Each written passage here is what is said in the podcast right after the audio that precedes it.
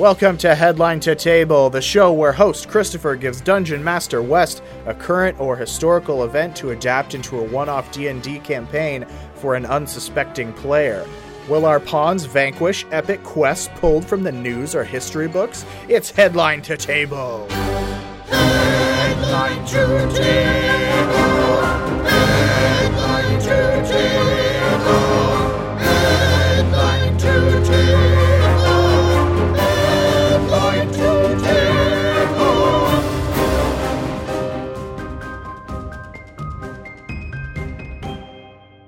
Welcome to Headline to Table. This is a D&D podcast. This is our first episode. I'm your host, Christopher. Uh, I pick a news headline or a current event or historical event, give it to our Dungeon Master, West. Say hi, West.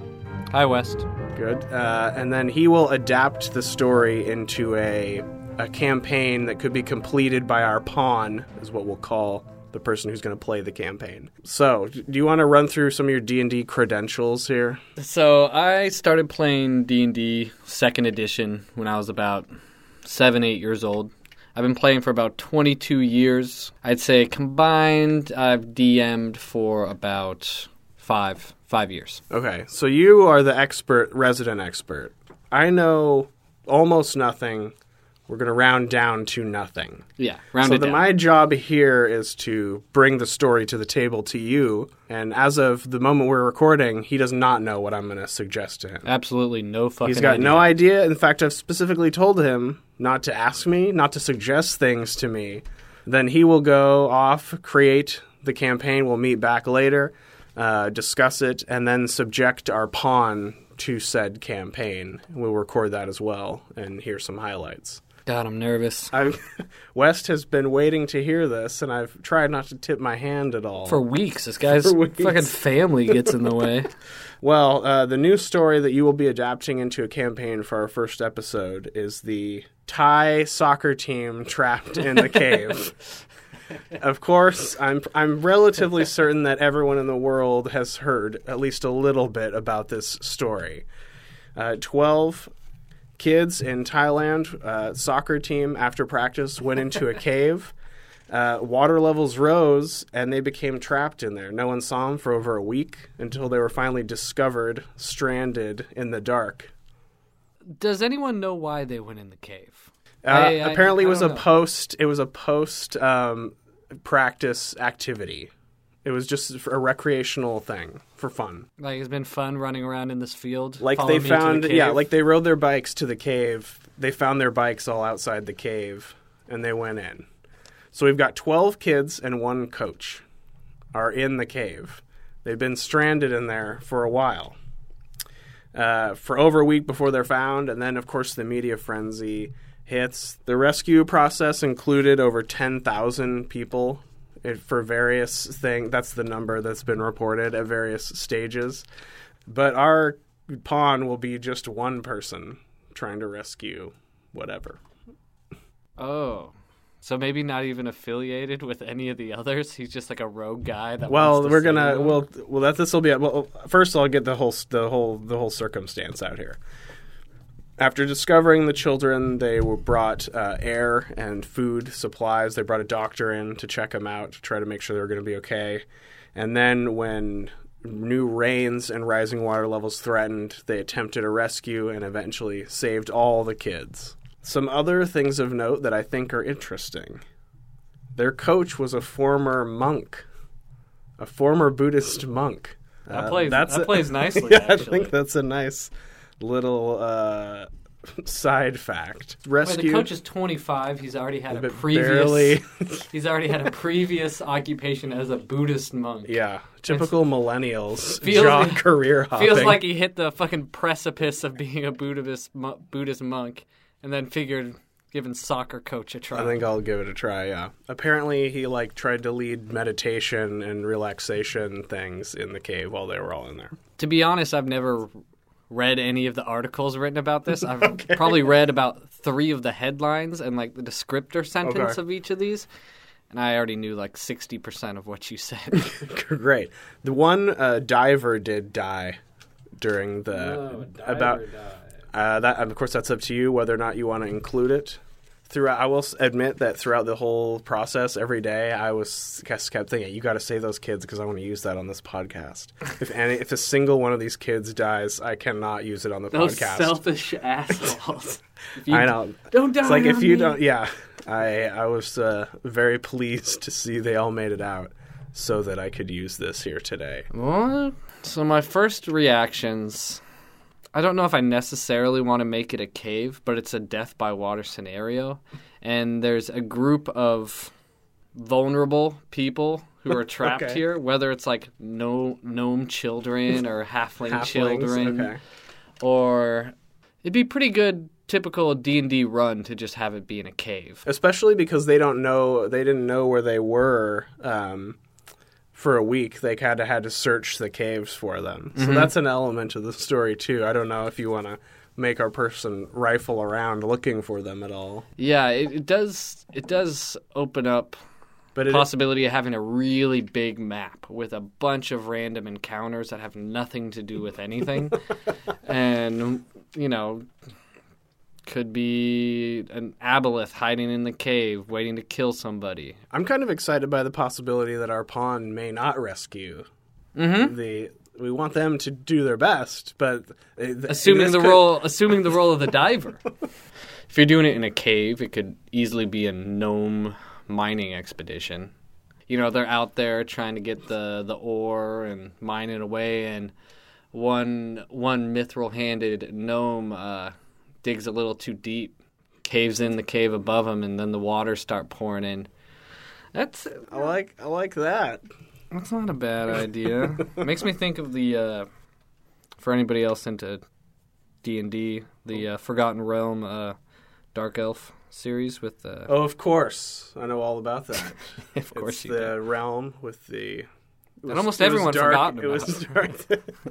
The whole idea of having it underground kind of lends itself to the Underdark, where the Drow, the Dark Elf live, and they they're basically Queen Bee down there, but they battle it out with a lot of different races. I want to just throw this in there. The when the first diver found the team because it was pitch black, he couldn't see them, and they said that he could smell them before he saw them. Well, I, I assume a I assume a gnomish mining party would smell pretty bad to a drow. I'm going to put that on your tombstone. I do want to make one strong request Ugh. that you can reject, but I think this is would be a fun twist. I'm gonna preemptively reject it Okay. with the caveat that I can later accept it without your knowledge. Okay. So, uh, with this story, a, a kind of side uh, news story popped up of Elon Musk was attempting to uh, build uh, some kind of small submarine that could navigate the caves. I remember seeing that and thinking, like, probably mostly just a PR move, but why not have everybody working on something or other? So he made this submarine and he sent it over, and I think the divers were pretty much like, "Why don't you fuck off? Like this is not practical. This is not helpful. Like nice PR stunt. We'll see you later." And so after it was over, one of the divers, one of the British divers, called him out and like said it was thing was a piece of shit or some variation of that. And then Musk went onto Twitter and called him a pedo. And Are you serious? yes, he called the diver that he'd never met a pedo on Twitter, and it just turned into a dumb Twitter fight. So I would really love to see a Musk-like character. Uh, that's just a thought. So it's just a troll, antagonist. some kind of asshole. Either way, the, the our pawn should have a goal of saving the kids, whether they're like somebody who's related to them or just some asshole who swooped in for personal gain.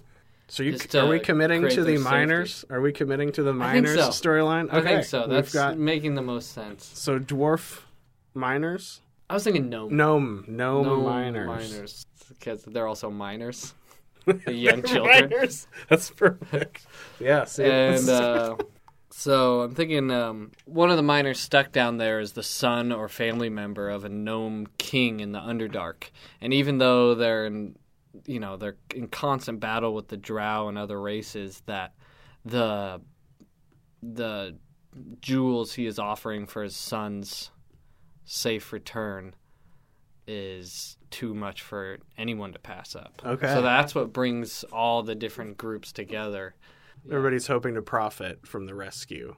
Yeah, which is kind of interesting because, you know, you'd think if they saved the son, they'd save everybody, but maybe not necessarily. The only one he really cares about is the son. Okay, so, where there's some uh, maybe maybe some choice. For Maybe he's person. left with a moral dilemma where he's sitting at a crossroads where he's like, I could save the boy very easily, but it's very possible by doing that, I doom the other 11 miners and monk coach.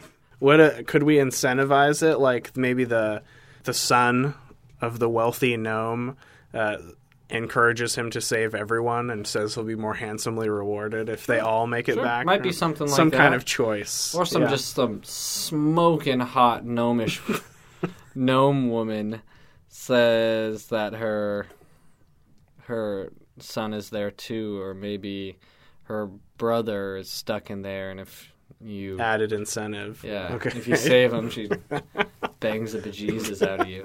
Nice. You'd be surprised how often people go for sex immediately in Dungeons and Dragons. Do they? Yeah. Is that I? I've only happens- played once, and so there you was go no, to you actually go, there was. Sex you go to a involved. bar yeah there every time um, so you play with three people every other bar you go to one of them's gonna try and have sex which is you know like a charisma roll which i actually started incorporating the quality of the sex they have so one they make a performance check to see how well they perform in the act, but then Okay. also a constitution check to see how long they perform for. Recently, I had a uh, bugbear barbarian having sex with a half orc, and it was bad. It was like a four performance, but like a 17 uh, length. So they were in the alley just banging away forever. Just like, Poorly. oh, horrible. well, it's kind of how you'd expect a bugbear and a half orc to try and bang each other. They're just in an alley just slamming huge bodies against each other. There's another one for your tombstone. Yeah, I've definitely got some ideas. I completely hold the right to blow up everything we just talked about. right. Well, tell me, as a as a someone who knows rounded down to nothing, what incentive will our pawn really have if this is a one-off thing? Just their commitment to the character and the situation. So, any of the pawns I know that would play, I think they they'd want to be committed, but I think also one thing I might do is if they fail, I won't let them keep the character sheet. I rip it up into a bunch of pieces and they never see it again. That's great. But if they pass, I'll give it to him or keep it in my uh, stockade of character sheets. They could come back in a future episode. They could come back in a future episode. Maybe the diver story isn't done. I've covered all the parts of the story that I think are important to give you, and we've had we've generated some ideas. But from here on out, just as West is not allowed to pitch story ideas to me, it's now in his hands. You excited to take this and make it into something? Yeah, man, I'm fucking stoked. This is All cool. right. Well, I will. Uh, we'll talk again sometime soon after you've had a chance to devise the campaign.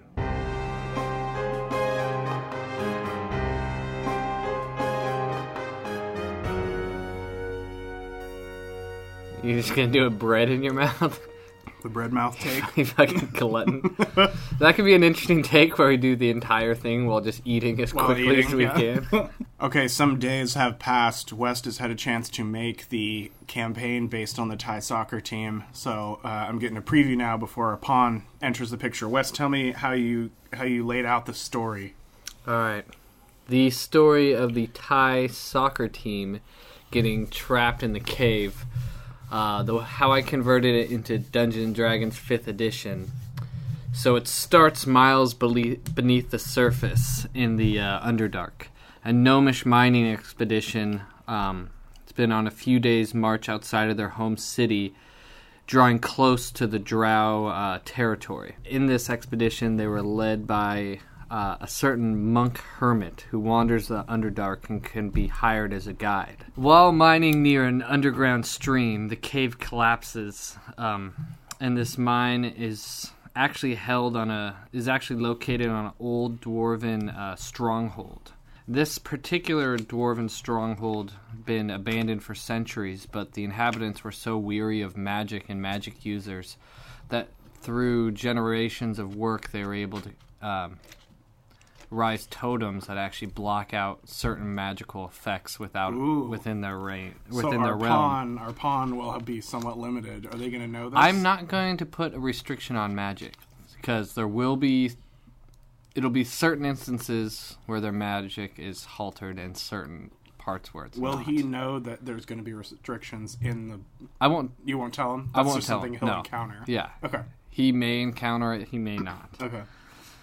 and but this but this whole idea of magic being halted in some way has slowed down the excavation process to dig them out so they're doing it manually and a lot of the magical effects that gnomes have to mine quickly and effectively have been uh, slowed down Making them somewhat helpless. Yes, well, they're just you know they're mining at a just a, you know, just a normal pace.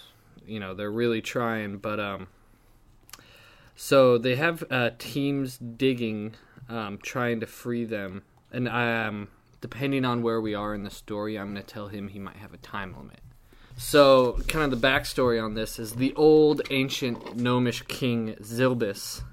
His son Jevin is among these young miners who are trapped. He is off Jevin. Jevin. But if it's a it's a gnome, you'd say it like Jevin. Jevin. Yeah, high pitch and quick. He is offering his entire hoard of sapphires he's collected over his entire life. And this actual particular hoard of sapphires is well believed to be one of the greatest treasures in all of the material plane. So there is quite a there's quite a reward to bring his son back. Um, Okay. What would you say the level of difficulty? What What are our odds for our pawn in terms of actually rescuing all the gnomes, or even just the one gnome? I think it's fair. I think it's fair? I think if he engages one on one with every encounter that comes up against him without any help, I don't see him living through it. whether or not he uses other adventurers as a shield, whether he tries to sneak past or he tries to find alternate ways into the cave, mm. which are available. Okay. I'm not going to tell him, but mm-hmm. depending on where he looks and perception checks that he rolls, there are alternate entryways that might speed up the process, but bringing up their own difficulties, as well as magical items and things like that to help them along the way. There is a certain drow adversary that is very brash and very in his face. His name is Alanis Musk. Yes. And so he is the drow second born son of the respectable house of uh, Musk. Very smart, um, about a fourth, fifth level Drow wizard. Okay. And he is trying to free them and very much, you know, I'm kind of having him as the the voice over his shoulder, the thing he is always looking out for and okay. shows up at the worst possible moments. Perfect. So I'll tell him those bullet points. Mm-hmm. I'll give him a blank character sheet. You have half hour. He'll make it. He'll give us a rundown on his character, and then we'll jump into it. Perfect. Bada boom! All right. Let's uh let's bring the pawn in.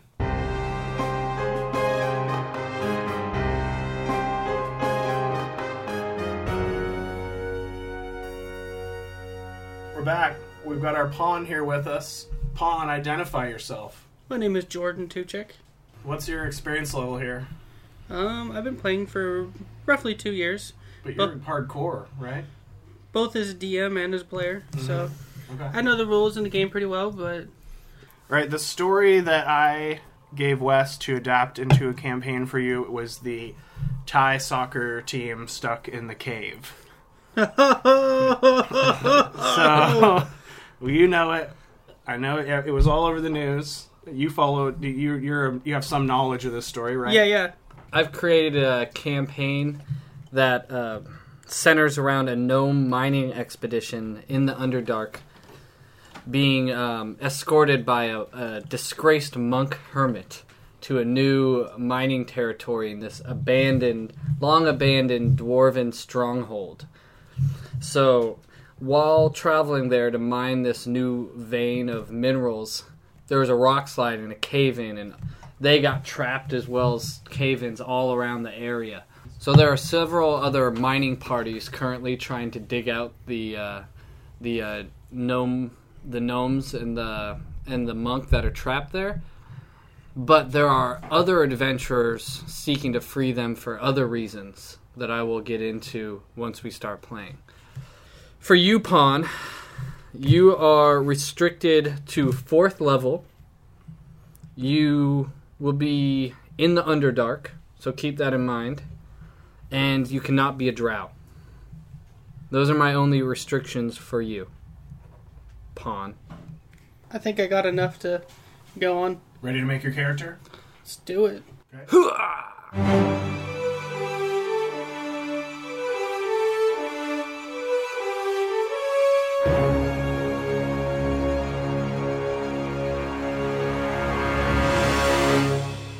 So my character, uh, my name is uh, Snugs Orvan. He's a mountain dwarf. He's got the dark vision, which is going to be useful in the Underdark, searching for stuff, searching for these gnomes, possibly.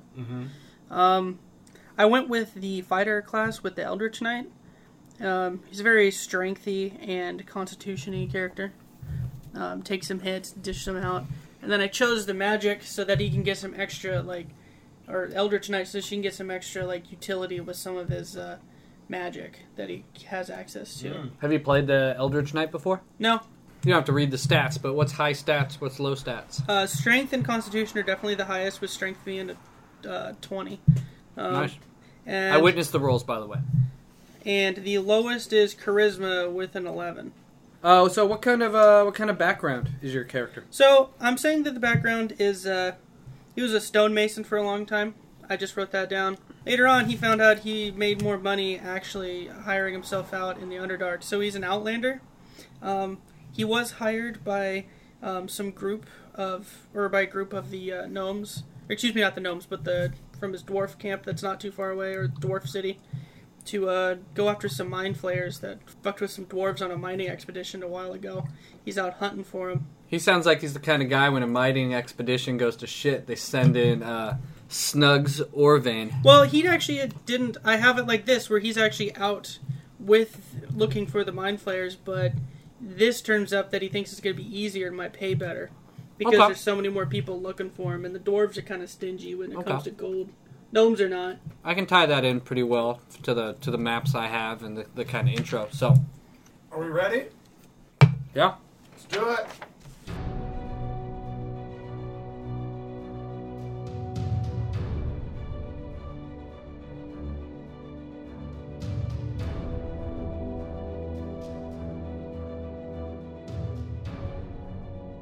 All right, Pawn. If you can see yourself to the map, which we will make available to anybody who'd like to download it and reuse. Um, this taking place in the Underdark, surrounding the large underground uh, lake of this called uh, Sapphire Lake. To the northeast, we have Sapphire Mine, the Gnome City. To the northwest, we have Bel Durum, the Dwarven City, which you originate from.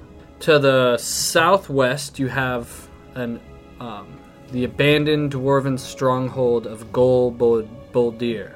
And to the far south, is a couple miles is where Drow territory begins, and for most adventurers, that's typically where you where you stop. You arrive first at the First Fork Trading Outpost to the southwest to the southwest of the Sapphire Lake. Whatever personal affairs or ambitions you had before have been muted by the loud rumble of chatter on every street corner, tavern table, and publicly posted headline. Bang, bang, bang! An excited young man nails the latest up to date declaration from the Outpost Daily. The Gnome King Zilbus, son Jevin, along with 11 gnome miners, are still trapped in the mines of the ancient dwarf stronghold, along with the hermit monk they took as their guide. No cause has been disclosed concerning uh, how the cave in happened, but one thing is clear. If the subterranean uh, river continues to rise as its pace, in the local in the area they're at. It is feared that they'll be drowned in a matter of days, if not less. They'll be drowned and buried forever in their stone coffin. Brave adventurers have sought out to find a way into the cave, while other gnome miners continue to pick away at the massive boulders blocking their path. The normal magical tools that lend to gnomes' mining abilities have been stunted by the ancient dwarven relics that curse the long abandoned stronghold. Though they've been dead for centuries, the ancient wards they left to dispel magic on the in that general area remain today. Today, there is one confirmed dead in an attempt to swim against stream into the cave's tunnels leading out, bringing the total to 36 believed dead as far as rescuers. Why put yourself in harm's way, you ask? King Zilbis has decreed that whoever returns his eldest son to him shall take ownership of his ancient sapphire hoard, often believed to be one of the finest treasure hoards of all the all the material plane. Time is waiting. Same time tomorrow, we'll hand the scribe. So Snugs, you find yourself looking up at this newly written decree stuck in with a knife to the bar. A large half orc barbarian named Galar comes up to you and asks if he could read the paper. He wants to know what updates there are today because he's been freed from the drow, his drow captives for over a year now, and it's time he got his fortune. And at the same moment, a drow appears on the other side of you, almost out of nowhere. And he says, You are better suited wearing chains.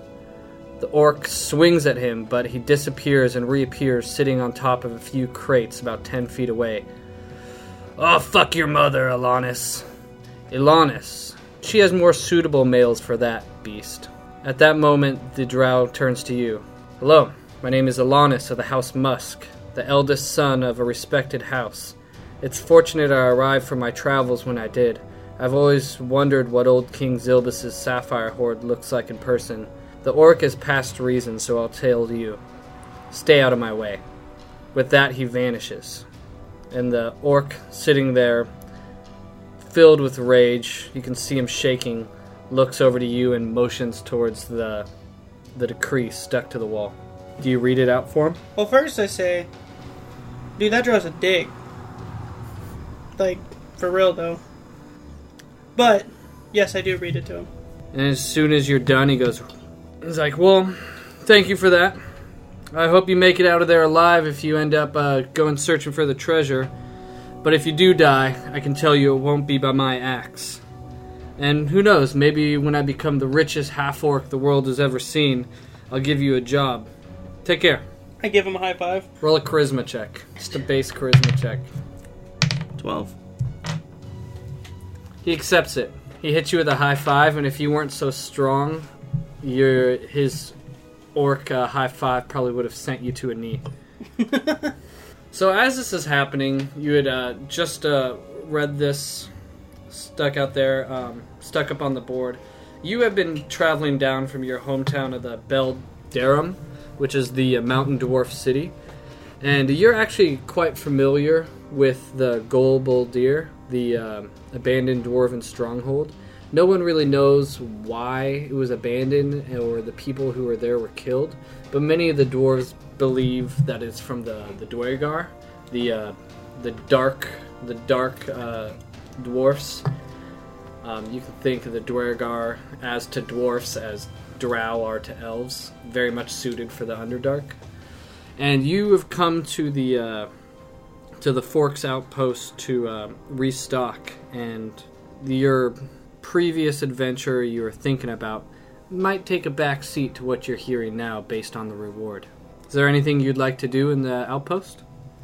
Yeah, so I, so what does the outpost like look like? Like describe it to me, because like basically all you've told me is there's a fork in the road and there's a message board that got a new decree posted, and then I talked to the two dudes. Yeah, so that's basically it. And the outpost is very basic. Our hero, Snugs Orvain, spent a lot of time exploring every nook of the outpost, nickel and diming various merchants in the process. He purchased two javelins, a stonemason's kit, 50 feet of rope, and two healing potions. While walking down the street, he encountered a mentally ill dwarf being harassed by a group of locals. I like go up to like somebody who's kind of standing outside of the circle and be like, "Well, what's going on with this dwarf?" Going on with the dwarfs only says the same sentence over and over again, and sometimes he leaves for days on end. Sometimes he comes back What What is this sentence that he says? from the basement to the ceiling. He's been coming around for about about a week now. Sounds like a surface lyrics I heard from uh, Lil Jon and the East Side Boyz. But From something the called Windows. to the I don't ceiling. know. Okay. Um. see, So he just comes in town and just says this and just runs up. Why are you guys kicking him in the ribs though? Just let him be do his nonsense. You know, kind of kind of around the same time that mining party uh, first got lost, they uh, he first started showing up. I pick up the dusty old dwarf and like bring him to the side, and I'm like, repeat what you've been saying to me once again. Kind of looks at you. He's like, from the from the from the basement to the ceiling. From the basement to the ceiling. From the basement to the ceiling. And he starts yelling it in your face, and you can tell something's not quite right in his eyes, and he seems to be shaking and convulsing, and he looks very scared. Okay. All right. So I just like grab his hand and I like walk around like someplace where there's like nobody else. I just want to like What are you gonna do to this guy? I just want to get him out of the thing. I just want to get up in that. just like turn it. All right, I just want to get him Turn around it the out. corner or something. So, and then uh, I just want to. I want to like check. I check. created this campaign not for your sexual lusts, Pawn.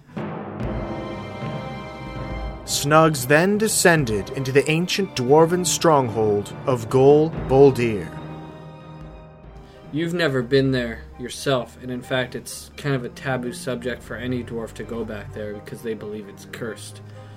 The four totems on each corners of the used to be proud walls surrounding it are still still look pristine though. The walls have caved down, showing huge holes and that you can just walk right through. But the four magical totems on each corner are still the same obsidian black glossiness that they always were. As you near the old stronghold, you can hear the banging of, of picks to stone and the grumbles of the men behind them. As you walk in, you you see a very impressive uh, castle, like a dwarven made castle, not insanely th- uh, frilly, but you know, you know, broad at its base and gets skinnier at the top. And uh, looks like there are some living corners on the other side that have been kind of, uh, kind of torn down and rotted away with time. An old burnt-out forge in the uh, southeast corner, and in the southwest corner, oh, um, you can see the miners hard at work with uh, you know maybe six or seven other unfamiliar faces um, just kind of wan- wandering around that area. Some of them are sitting down. They seem to be the other adventurers that were just waiting for it to open. And make a perception check actually. That's a that's six. it. And there does seem to be a stone bridge that goes in in this little gap behind the broken down walls and pushed against the river is where the miners are digging. I get closer, cross the little stone bridge to see what's going on with the the mining operation, trying to get them out the most direct way. Okay. So they look like they're they're doing work. They're pulling away pieces of rock, but it seems like it's it seems like there's quite a bit longer to go. Um, you see, you hear some very impatient uh, dwarfs and um, and uh, gnomes that are just kind of sitting off to the side. Um, Um, is there anybody that seems like a supervisor in the area? Some sort of uh, mining leader? um, He's kind of directing traffic. one, no, not really. One of the miners is calling out a cadence. All right, I roll up to that dude and I ask him, uh, uh, how much work do you, you guys done recently? He looks up at you. He's like, "Get your ass out of here! Don't you see I'm busy? We're not just we're not just mining for ore here. We gotta we gotta get these guys out now. I don't have time to talk to you. It'll be open when it's open. Then you can go search for your for your uh, bounty of a lifetime. I'm just trying to save this kid. All right, looks like homeboy doesn't want to talk. So, um, so I gotta just start. Like, I walk out and I just want to go kind of search. Uh, I want to go to this forge, this empty one, see what's going on down there. The burnt out forge. Yeah. You go into the forge, and um, it's exactly as advertised. It is burnt out. It is barren. Snugs investigated the burned out forge, looking for old tools. Is there any like leftover tools around, like a hammer or like any anything? Um, make a investigation check. No, in fact, I rolled a one. Uh, you lose five gold pieces. It What? falls out of your pocket while you're looking around, and you don't even notice the the cling of it hitting the floor. You accidentally kick it under some some old rusty pile of scrap metal. All right. Um, so I leave the forge. Snugs moved on to the abandoned castle in the middle of the stronghold, eventually finding himself in the basement of the castle. So you walk in. This bottom left corner is the stairs coming down, and you come in, and it's just like a dusty old open room. There seems to be a table here. Um, the is made of stone, as most dwarven things, but it's falling apart. Seems to be like a pile of hay and kind of debris over here, kind of stacked up, maybe about Mhm.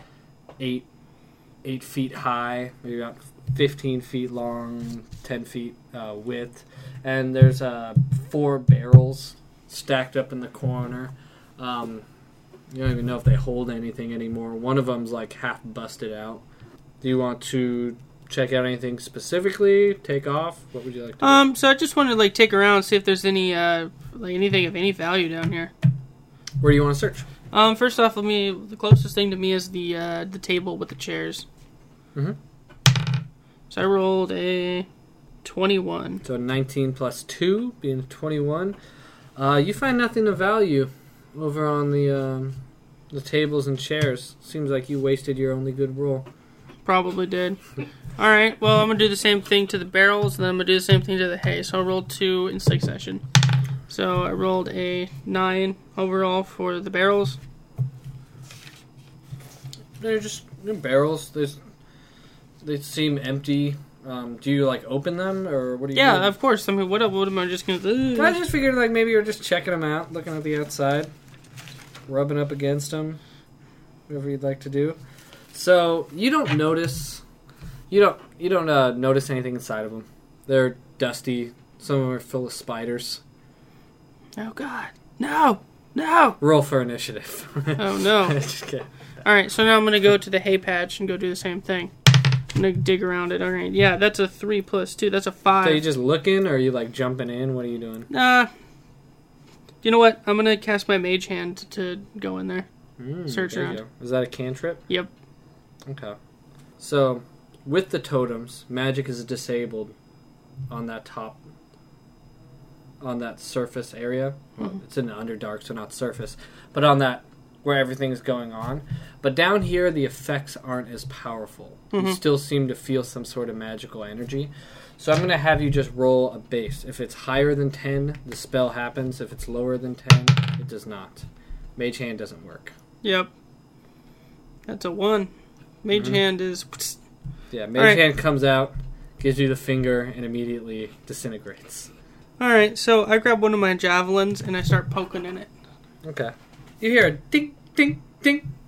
It seems like you hit something metal or hard or something like that. Okay, so I put my javelin back off. Then I start look, like tossing some of the hay. So as all right, so make a perception check. All right, that is that's pretty good. That's a 17 plus three. Okay. Actually, no, that's a 17 plus four. Nice. A 21. So you start ripping off the hay. You get a couple. You get a couple um, handfuls in. Then all of a sudden, you see through the hay two enormous eyes open. Each of these eyes is probably about the size of a football. And roll initiative. Cool. That's a 12 plus 1, that's a 13. Jordan, initiative.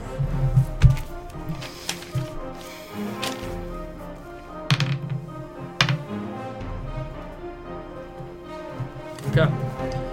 So, as you're doing this, you hear, you hear a growl as a large, um, as a large lanky troll starts standing up and is coming right at you. Your turn first, though.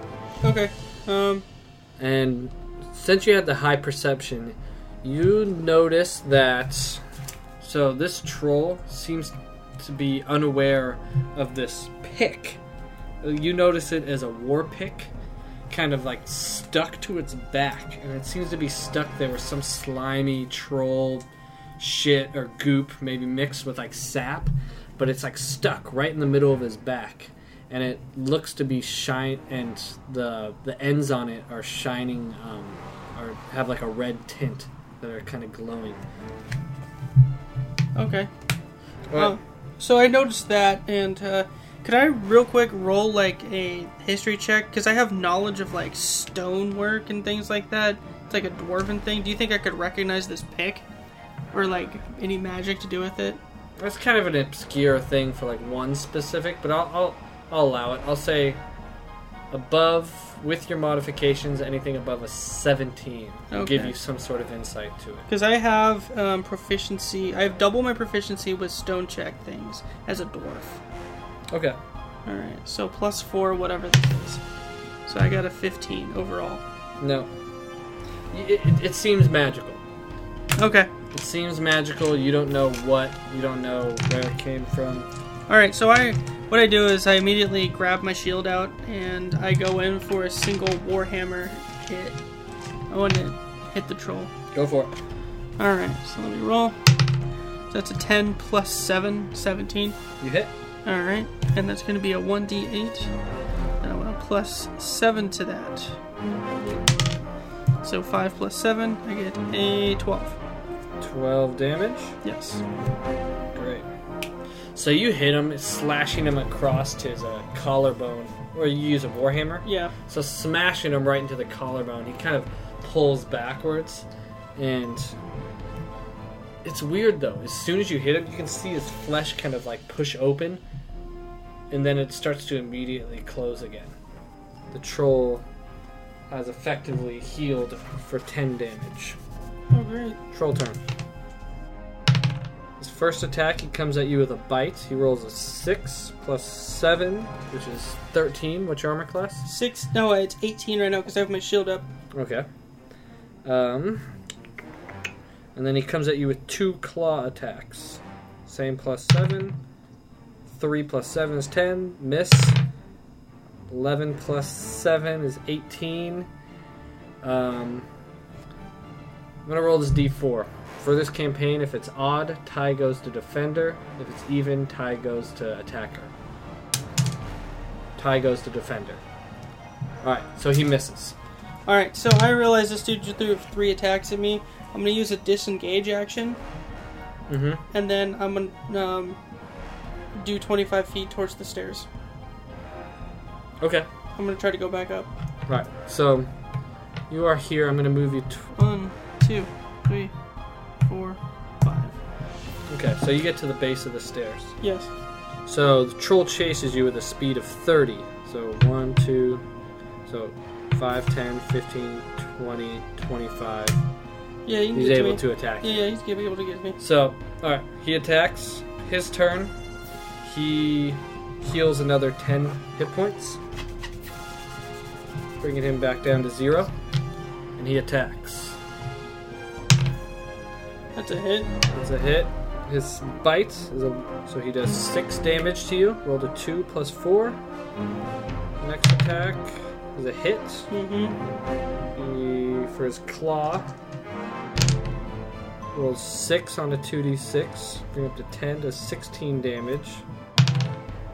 His next one misses. Mm-hmm. So as you start running away, you get pretty close to the stairs and you feel the searing pain as the troll brings both of its claws into your back. Um, or actually, he starts biting you on the shoulder and brings one of his claws right into your ribs. So as so as he hits your back, you see the door you came down from swing open, Mm-hmm. and the orc barbarian Garl sees you and jumps mid. So doesn't even stop his running, just bulges through the door. The door almost comes off of its hinges, which is surprising since it was, even though it's old, dwar- it was dwarven made. And he leaps through the air towards the troll that's right on your back. Um, he comes in, we'll do an athletics. So he's making an athletics check. Make a.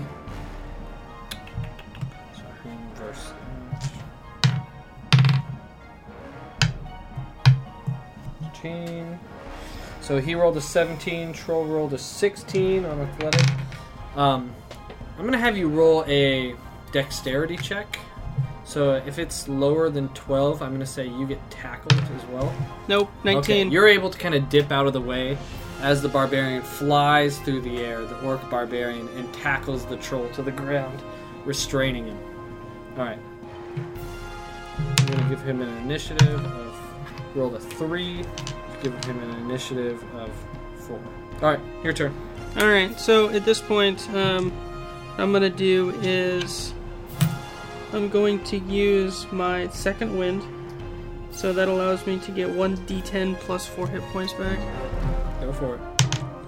Oh, that was pathetic. 1 plus 4, Yep, 5. I get 5 hit points back. So you are down to 11 damage. Okay, and then see, and that is an action. So, um, what I'm gonna do is I'm gonna try to get on the other side. Is are they engaged right now? They are engaged. Okay, he's, re- he's restrained. So I'm gonna try to get to like over here, like on the other side of the troll. You want so they they're like so at the moment they're both on their side and Yeah. the orc has got his back and he's kind of bear hugged him. Yeah. Um, though you do see the pick um, kind of like the handle is wedged between them, but the but the pick part of the pick is sticking up between them. Okay. So you want to get around behind him. Yep. Okay. So you've taken your action and you've moved. Yep. All right. So it is turn. He continues to restrain him. So this is Garl rolls a three. Troll rolls a fourteen. So the troll breaks free. Mm-hmm. Now it's the troll's turn. I'm gonna say one. So odd he attacks you. Even he attacks the troll. Even or not you, the troll. Even he attacks Garl. He rolled a two, so he attacks him. Girl, about to get fucked up. Yeah, for real. I hope so. I was getting messed up, man. Three attacks?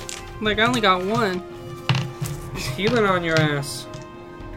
Alright, so he attacks with his first one, plus 7. He hits. He does 1d6 plus 4. He rolled a 1, doing 5 damage. And uh, since Garl is raging, he only takes half, so we'll round up to 3. Next attack. 7 plus 7 is 14. His armor class is 15. He misses. Next attack is 16, and he hits. 2d6 plus 4, and he rolled or he rolled a 9, so it'd be 13. Half of that rounded up would be 7, so he's up to 10 damage on it. Alright, it's your turn, Jordan. The troll has broken free, and he's starting to he's starting to dig into this. So uh, I'm gonna- Garl who I came want to your rescue. I want to grab the pickaxe, the magical pickaxe, see if I can yank it out of him. Okay. Make a sleight of hand check. He's still on the ground. He's laying there and he's not engaged with you. This might be kind of a homebrew, but I'll give you an advantage on the sleight of hand. Okay. Alright, go ahead and roll your sleight of hand checks. You have an advantage. 18 and 16. That is an actual. That's a net. Choice. That's a net 19. Net 19. So yeah, as they're kind of like so as he gets up and turns around to fight the to start clawing into the into the orc barbarian, he turns his back to you, giving you a prime opportunity to snatch it right off him. It kind of comes off with a little bit of a with a little bit of a uh, a little bit of a jolt like it kind of pops off him from whatever was sticking it to his back. Mm-hmm. But you immediately feel that this was dwarven made when it get, comes into your hand. The way the handle is made, and as the as the pickaxe becomes comes close to you, you can feel a certain amount of heat radiating from from the pick of it. Not enough to burn you, but you definitely feel some sort of heat coming from it. Okay, and after that, once I grab the pickaxe, I want to run through, run back up the stairs. Okay. Yep. All right. So you grab the pickaxe. Um, They're- on him. They're engaged, so They are engaged. Yeah. So all right, you run out of the stairs. yeah. Okay. So you flee the basement and uh, you continue to hear the the the battle going on behind you. Where do you go? I want to go back to uh, go out the door towards where the miners are at. Okay. Our hero took his newly procured magical pickaxe and marched back to where the miners and rescuers had been digging. You go stand back. I'm gonna come in and I'm pick coming- at it with my new pick. I'm coming in hot, boys. It's magic, baby. And Yeah. uh, you come in and you pick. It doesn't really do anything. No magic or anything happens. And the other guys look at you and they're like, "You stupid motherfucker! The magic doesn't work, man. Do you think we'd be using these normal ass picks if magic would work? I'd come down here, I'd start levitating these rocks and moving them out of the way, shattering them with my hands. Come on, man, get back." All right, so I go back up, and then I'm just like, oh god, okay. After being gently reminded that magic doesn't work in this area, he resumed his exploration of the castle, going upstairs and attempting a scheme where he threw a javelin attached to a rope to reach a high area. So I grab a javelin and I huck it with a rope at the other end tied. Um, so I tie Okay. one end of the rope to like a tough pillar or something. It's a 50 foot long rope, and I try to huck it 30 feet to stick in the wall and see if it's gonna strong enough to so I can pull Try my. and stick it into the stone. Yeah, if there's anything, I don't know. I'm just gonna try. If not, I'm just gonna pull it back up and put it back on. All right, I'm gonna say it's gonna be pretty difficult to be able to lodge a javelin into. See if there's Stone. a crevice or So something that's I what can I'm saying. find. If you can, so I'm gonna say it's gonna be kind of hard. So I'm gonna say you need 19 and above after your bonuses to get it into anywhere that could actually hold Okay, any weight. so I'm gonna roll it right now. So I tie it all together with the rope and everything. I rolled 20 a nat crit. Crit, crit, crit, crit, crit, crit. Insert sound drops here. You kind of give it a quick little kiss, blow on it like you're about to shoot craps, and you huck this thing. And there's a very minor crack going up, probably about, so it'd be probably about 50 feet up, up on the top. And it lodges itself right in there. Almost, you're surprised too. It, like half of the javelin goes in. But all Snugs found in this area was an old, expired health potion and a visit from a competing foe. As you as you turn around after you take that kind of surveying the scene, you kind of jump at the sight of a drow you immediately recognize as Elonis Musk, who is uh, the uh, one you had seen who was talking shit to the orc beforehand. And he's sitting up there, leaning. He's he's got his hand leaned on your spear, kind of holding at it, uh, holding onto it, and looking at it. He's like, "That's quite a throw, dwarf." Lucky throw, if you ask me. Find anything good up here? just nasty old health potion. Know, it's, it's a smart move leaving the orc to die. Oh, He's got no he's got no foresight. Sees the troll, jumps on it. Kind of fucking idiot does that. yeah. So you remember I said stay out of my way. I get it if you want to come down here and make an attempt to bring valor to your family or whatever the fuck you dwarves want, but that boy is mine. Okay. And all of a sudden he vanishes. Ay, ay, ay. Alright. Elonus Musk cares about no one but Elonus Musk. I keep thinking to myself, and I was like, hmm, maybe there is a submersible out there. yeah. Um. So Is is fuck you submersible. Unfortunately, Snugs had a bit of a mishap while climbing back down to ground level. okay, I was just rolling to see if anything bad happened to your warhammer or shield, but I rolled a 16, so they're fine. all All right, so I shimmy across the rope. Making an athletics check. Oh no! That is plus a seven, so that is four plus seven. eleven. Um, you fall. What? You slip and you fall, man. So you get about halfway down it before you. It wasn't like a terrible critical where you just slipped and didn't even grab on.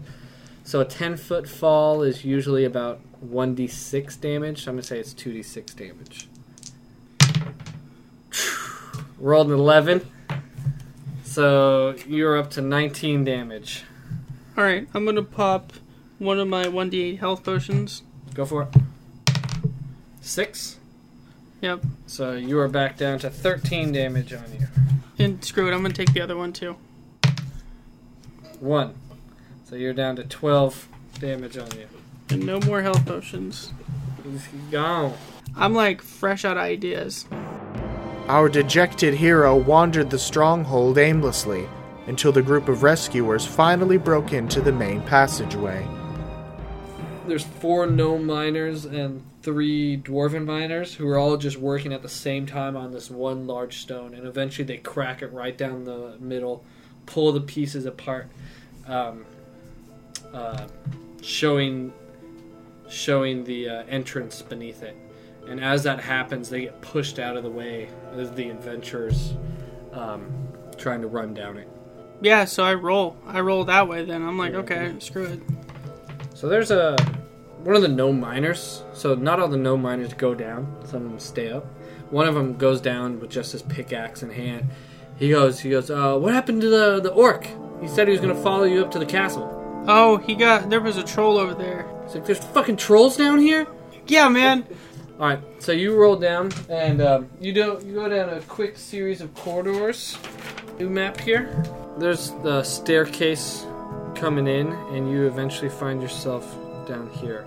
On this map, these large, you know, these things look huge boulders that have come down, and they're so big and massive, they're actually blocking you from going over them. So these are obscured terrain And nobody has any idea where the miners were. no, they know they're down here, and they know they. It was When it comes to some of these rubble things, would we need to like pick those? Like, you don't know. all right. Um, where does everybody seem to be rolling to? Like, what's the biggest area? Like, do people be rolling straight, or they is it just free for all? Um, no, like two or three people came over to this uh, far end on the lakeside. There's a couple enclaves in here. Um, couple people went up this narrow passage up to the top. So I immediately roll out this way, and what I do is before an adventure, like if I can grab an adventure, I'm like, "Yo, come with me. I'll split it with you." So there's one other guy rolling that way. Make a pers- well. I'll, I'll say like, just are you give. gonna try and persuade him, or I- are uh, you intimidating this guy? I want to persuade him. I'm like, "Yo, just actually no. I'll just take two sad fires from the hoard." Alright. So you, uh, I rolled a one. It doesn't matter. Jordan rolled a one critical fail on a persuasion check.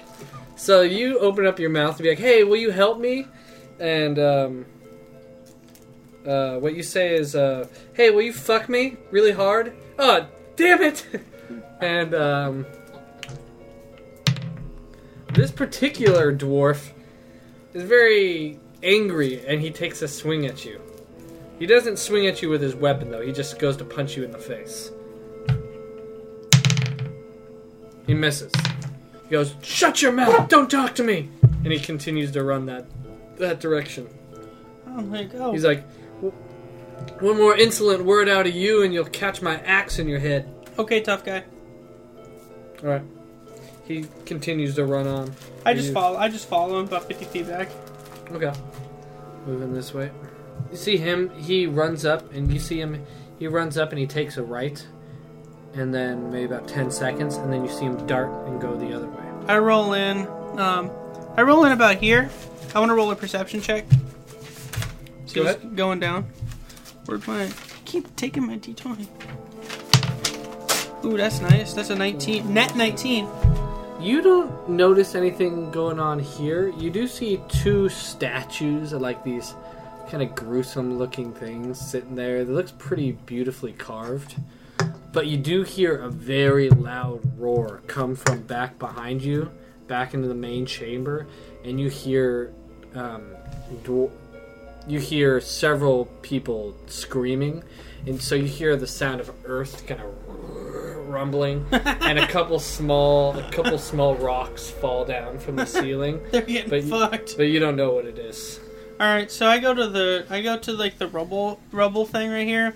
I take my little pickaxe that I got my magical one, and I go tink tink tink tink, start picking at it. All right, uh, roll a strength check. Uh, five plus five, that's a ten. So you're not really doing a whole lot, but you do notice now. It seems like the magical properties properties of this is happening.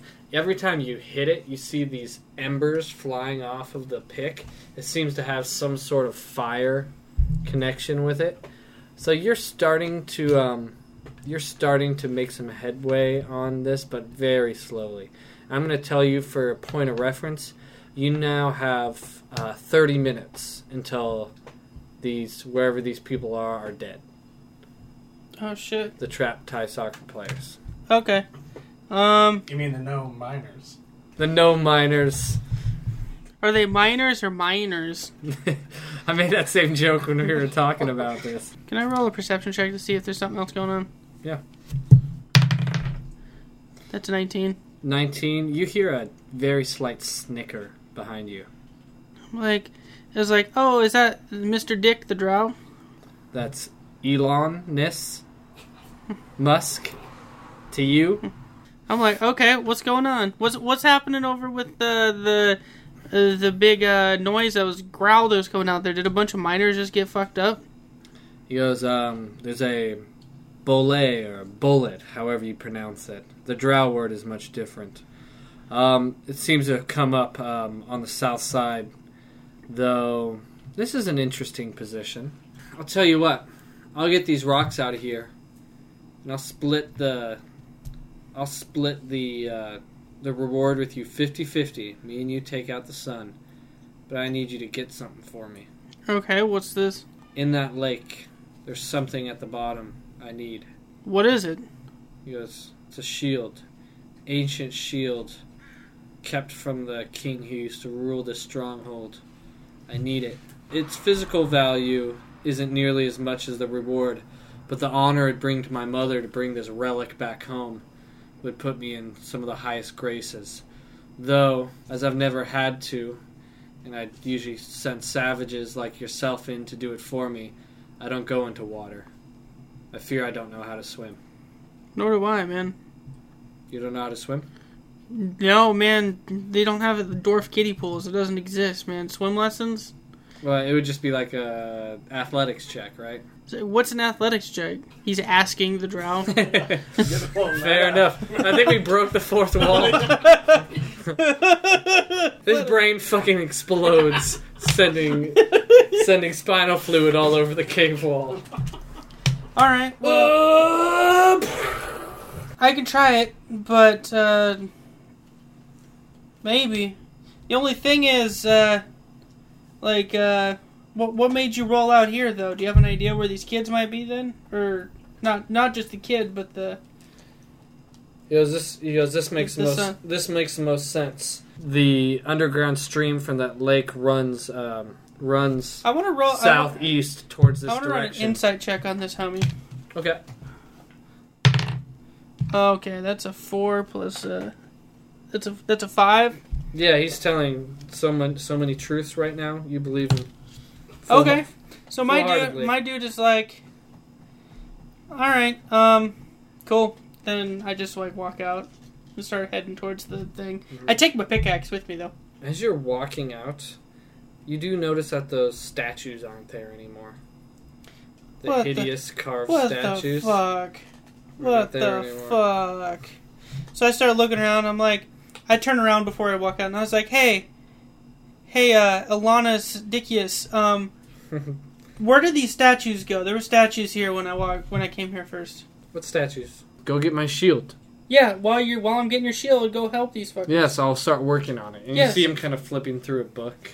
And he's kind of. And I look back and I was like, I thought you were an almighty drow. You need a fucking book. He then I start, I scoff as I walk away. Okay. Snug set out to retrieve Alanis Musk's shield from the lake. On his way, he demolished a gargoyle with his magical pickaxe. Wounded and feeling the heat from the ticking clock, Snugs takes a hard look at his chances. So I'm probably gonna die in this lake because I only have nine hit points left. So I'm done. Do you know what? Hey, you know what? Get, get that shit attitude out of here. Man, in Snugs. I believe in Snugs, but I just don't believe in the DM's gonna be nice to me. Oh, here we go.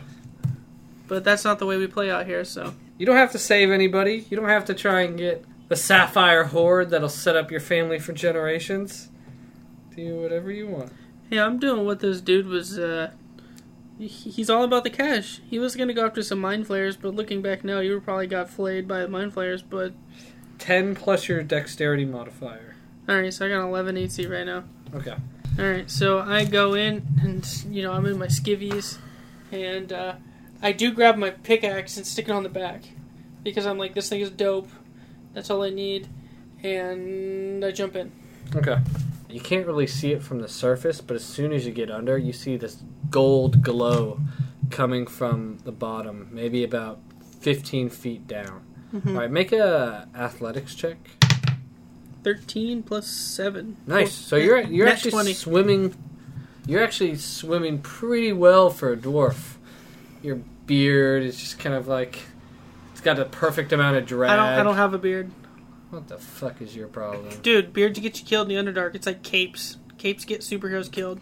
So you're basically a slightly bigger halfling, then, is what you're telling me. I keep a little stubble. No beard.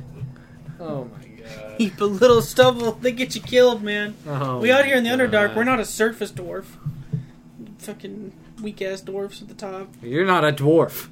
Yes, I am. Period. All right. I am I am three nine three fifty. Three nine three fifty. You fat fuck. All muscle. It's like Cartman. You do have 20 strength, so that makes sense. All right, so you start swimming down, and you immediately see this, see this gold glow coming down from this uh, shield, and you see it as a dwarf, kind of having a inbred um, uh, appreciation for craftsmanship. It would take your breath away if you weren't holding it at the moment. Did you say inbred? Yes. Okay, just Look at him, this dwarf with no beard. There's got to be something wrong with him. I'm a dwarf that's smart. I've survived out here as like a like an outlander in the Underdark for so Uh-huh. long. Like posing as a fat fucking human who's tiny. Halfling. You and that muttering guy up there are best friends. Yeah, I gave him a snack, man. He just got kicked in the ribs. I would like a Snickers bar. That was actually just a spell of you in the future. You are looking 20 years in the future to your own existence. so when I, so my character went on Jenny Craig in the future. All right, so you go down and uh, you grab the shield, and it is miraculous. Your max, you still have the same amount of damage on you, but your max hit points goes up by 10. Is while you're holding the shield. Nice. So that goes up to Forty-seven. 47. Snugs, nearly killed by mermen while acquiring the shield, flees to the surface of the lake. There, he encounters a bulette that had been massacring rescuers and flees from it as well. Um, do you continue to run away? Or? Yep, I continue to run away uh, to go talk to Drow, Drow dude. So as you're running away, you see the bulette disengage, immediately locks onto you and starts bolting at you. As it bolts past the people he's already engaged in, they get they both hit it, but it's still a lot. It's still up, and so it is running towards you. What is your speed? 25. So you start bolting for this area right here. It is bearing down on you. Yeah. and you guys and he's catching up to you he's almost got double the speed you have and just making a make an acrobatics check Acrobatics. Yo, I thought I'd be making an athletics check to see if I uh, ath- athletics that can just be a normal jump Alright, so that is. That's a 9. And that is plus 7, so 16 16. so you're able to die so this cave entrance that you originally came through is pretty narrow, and you're able to jump through it without hitting any of the sides. You can walk through it, but you're just running, and you can feel him right on the back of your neck. And as he comes down to swipe at you, you go through there, and he runs head first into it, and uh, and knocks himself unconscious. Snugs made his way back into the cave where he'd left Alanis Musk and found what he had been seeking.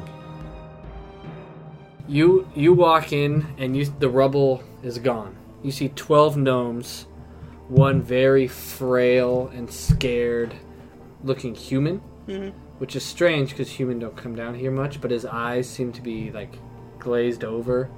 Um, he's blind. He looks like he's blind. You see Alanis Musk digging into his pocket, and he's kind of rifling around looking for something. Do you come in, talk to him? You stay Yeah, so there? I look in. I'm you- like, Lannis, where's the where's the dude that we are looking for? He kind of reaches over to the right. He's like, Jevin, right here. Man to make me my fortune.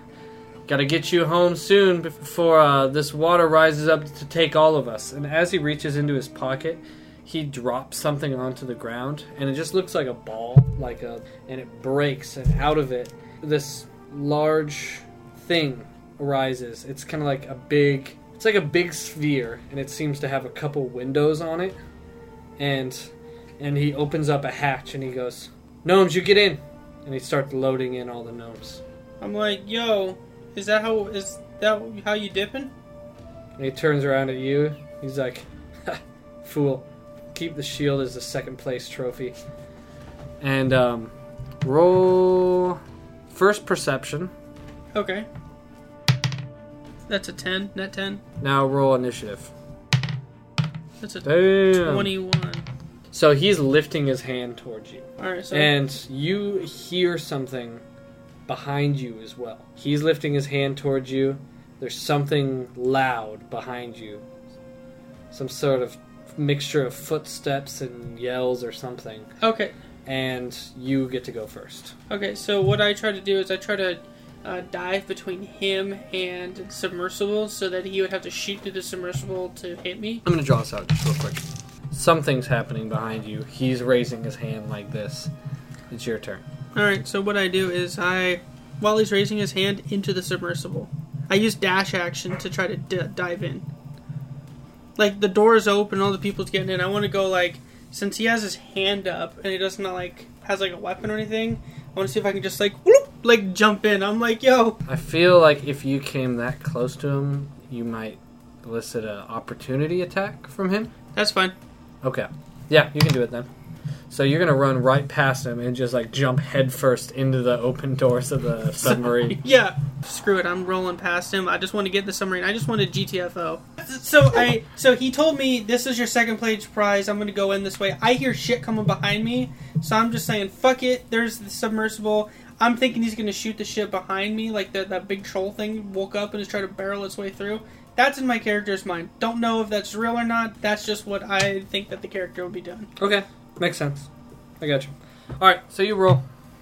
So you sprint right. So he's like putting up his hand, and you just run right by him. Shoulders kind of touch as you run through and jump in the submersible. Yeah. So submersible is a not a very big opening. I'm gonna make you. If you actually want to jump through it, you can probably just run into it. That, that I just want to go in it. Yeah, yeah. I just want to get in it. I want to see you like try and pull some dwarf No, no, no. parkour shit. Dude, fuck no. I'm gonna hit the head on the wall. I'm just gonna run it like. Ah! All right. So he gets to make a normal opportunity attack on you. 17. What's your armor class? 18 because I have the shield. Okay. He misses. All right, so once I jump in, uh, is there is there like a door I could shut? That's a little bit too complicated of a thing Okay. because you had to dash. You used your action to. be No, able because it's like oh yeah, yeah it's his You turn jumped Sorry, in. yeah, yeah, that's cool. Okay, so so you you are able to look behind you kind of as you go in. So what happens is you see Glar, the the orc barbarian, charging super fast. Looks like he's been mangled to pieces, about like at life's end. But he's got that barbarian bloodlust rage just keeping him from dying. and as he jumps, as he jumps forward and takes the drow by the shoulders and slams him to the ground. The drow's spell goes off, and the drow wasn't expecting it to go off so close to himself, and a fireball engulfs both of them. Oh, dope! I'm in. The, I'm. I'm in the bubble. Hopefully, the bubble can survive. It's a nice fireball. Fireball is 8d6 on top of the wounds they already have. So this fireball explodes between them.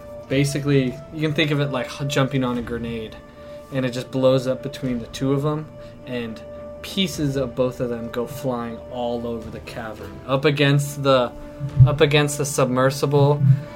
Alanis Musk's uh, head smashes in right where you're standing up against the window and just slides down and the the ex the ex slave of the drow the the orc barbarian finally gets his own version of revenge I, I shut the door and I was like, I shut the door and I'm like, yo, let's press this bitch. Let's get out of here. so you you go in make a um, Like an intelligence check to see if I can figure it out. investigation check, Okay. I'm gonna say.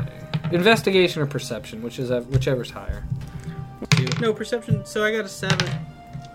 Okay, you don't know how to do this. You're kind of like there's like a couple levers, and you're kind of like, uh, uh, and Jevin he kind of pushes you out of the way. He's like, get back, and he kind of, and he's able to figure it out.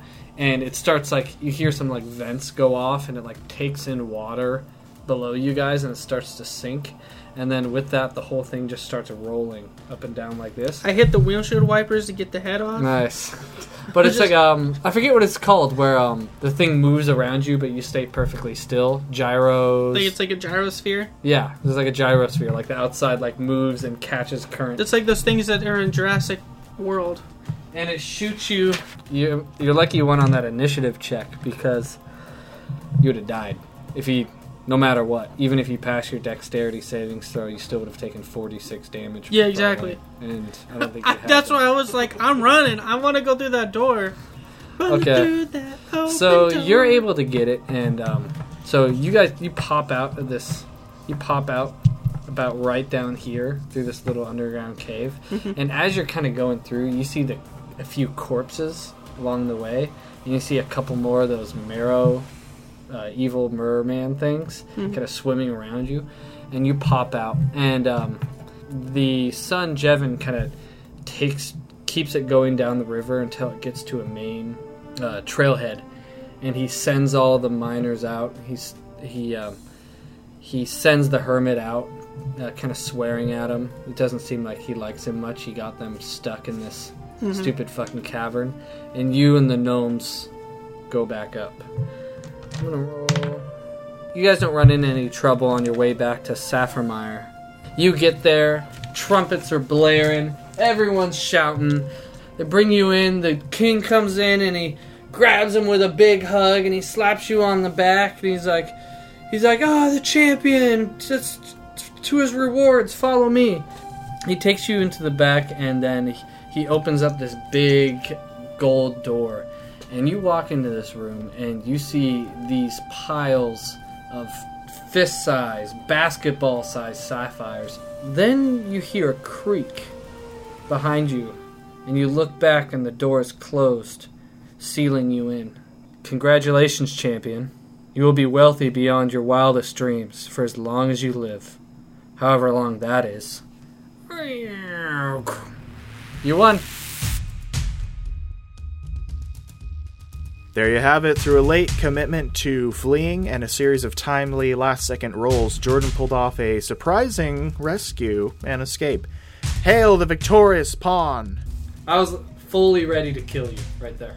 I knew that I was gonna die. I was like, "Fuck it, I'm gonna do what I can. I'm gonna That dip." was good. And if you would have hit on an opportunity attack.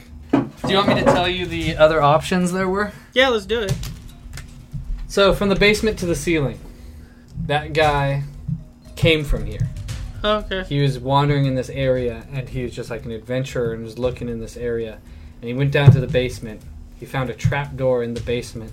So is the Into- trap was the trap door where the troll came out of in the hay? No, it was where, over where the barrels were. Oh, So you rolled a perception, but you didn't get it. There's also, if you explored this area down here, Mhm. there was a uh, bloated, drowned body stuck in the weeds here of an adventurer, and he had kind of a note describing like if you swim upstream through here, just like 15 feet, cut left through this cave, it'll pop you in basically into this waterfall, and you can come up right up Yep, here. where the submersible but you would have been attacked by one or two of the mer people. mer people. So you chose the best direct path to get to it once you came in. But there was also the water and the basement through the ceiling option. Yeah.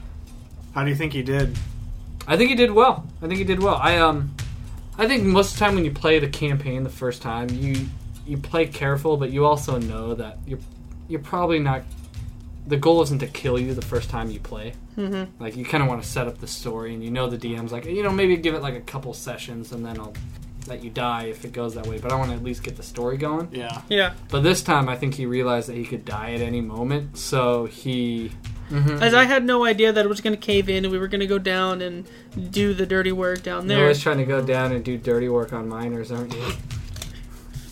Get that shit out of here. Don't cut it. Leave it in. The world needs to know.